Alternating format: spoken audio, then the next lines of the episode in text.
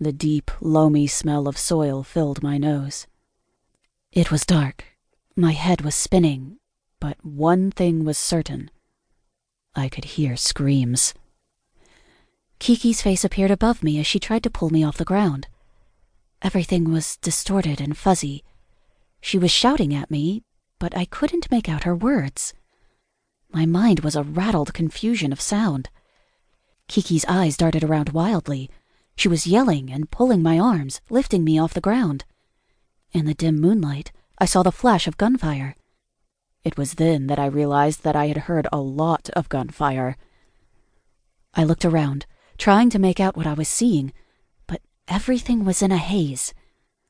Larry, who was standing over us, fired his shotgun. In the light of the discharge, I saw one of the undead coming up on him. Layla, get up, now! Kiki's voice finally broke through. The undead man lunged at me. Larry cracked him on the side of the head with the butt of his rifle, but two more appeared out of nowhere. In the dim light, I watched in horror as they pulled Larry to the ground. His feet thrashed wildly as they ripped him apart. He screamed a blood curdling howl. Gunfire blasted all around me. Larry, I heard Ethel wail. Larry? I croaked. A gunshot blasted. Larry's feet went still. Kiki pulled me up and began dragging me away. As we moved through the darkness, I could see several of the undead feasting on what was left of Dusty. His eyes were frozen open wide as the undead tore into his stomach. Kiki, Layla, come on! Will screamed. The others had collected away from the scene and were retreating into the woods. The woods? Where were we? Layla, I heard Jamie call weakly.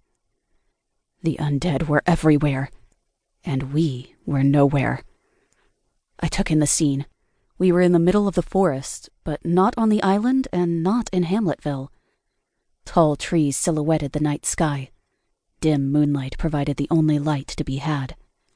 We had emerged in the depths of a thick glen. The undead were all over the place. Everywhere I looked, people I knew were being pulled to the ground, being ripped limb from limb, consumed by the hungry mouths of the undead. Mrs. Finch went under with an inhuman wail as they took massive bites out of her neck and head. Buddy, Will, and a barely alert Jamie circled around Frenchie, the girls, Ethel, and Summer. They shot at the undead as they backed away from the horde, moving into the dark woods. Moments later, I couldn't even see them anymore. But I could see the undead, and they were everywhere. The sharp scent of their rotting flesh, a smell like body odor and rotted meat, assailed my nose. My head pounded. I felt like someone was blaring heavy metal music while I was in the middle of open heart surgery. I pulled myself together. I had to, or Kiki and I, separated from the rest of the group, were going to die. For a moment, the terror of it felt very real. My heart slammed in my chest. I'm okay, I lied. I'm okay. Let's go, I told her. In a state of shock, I gripped my Shashka and we started to fight through the crowd. What the hell had happened? The foxwoman said the gateway would take us off the island.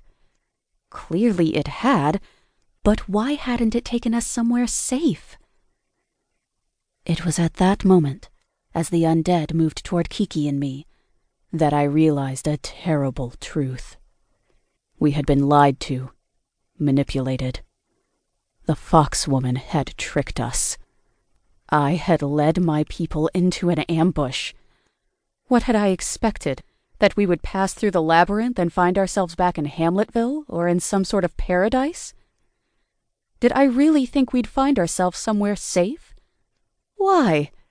Just because she wasn't human? Because she had seemed kind? The reality was before me now. Nothing was further from the truth. We had emerged at the gates of hell, and it was no accident.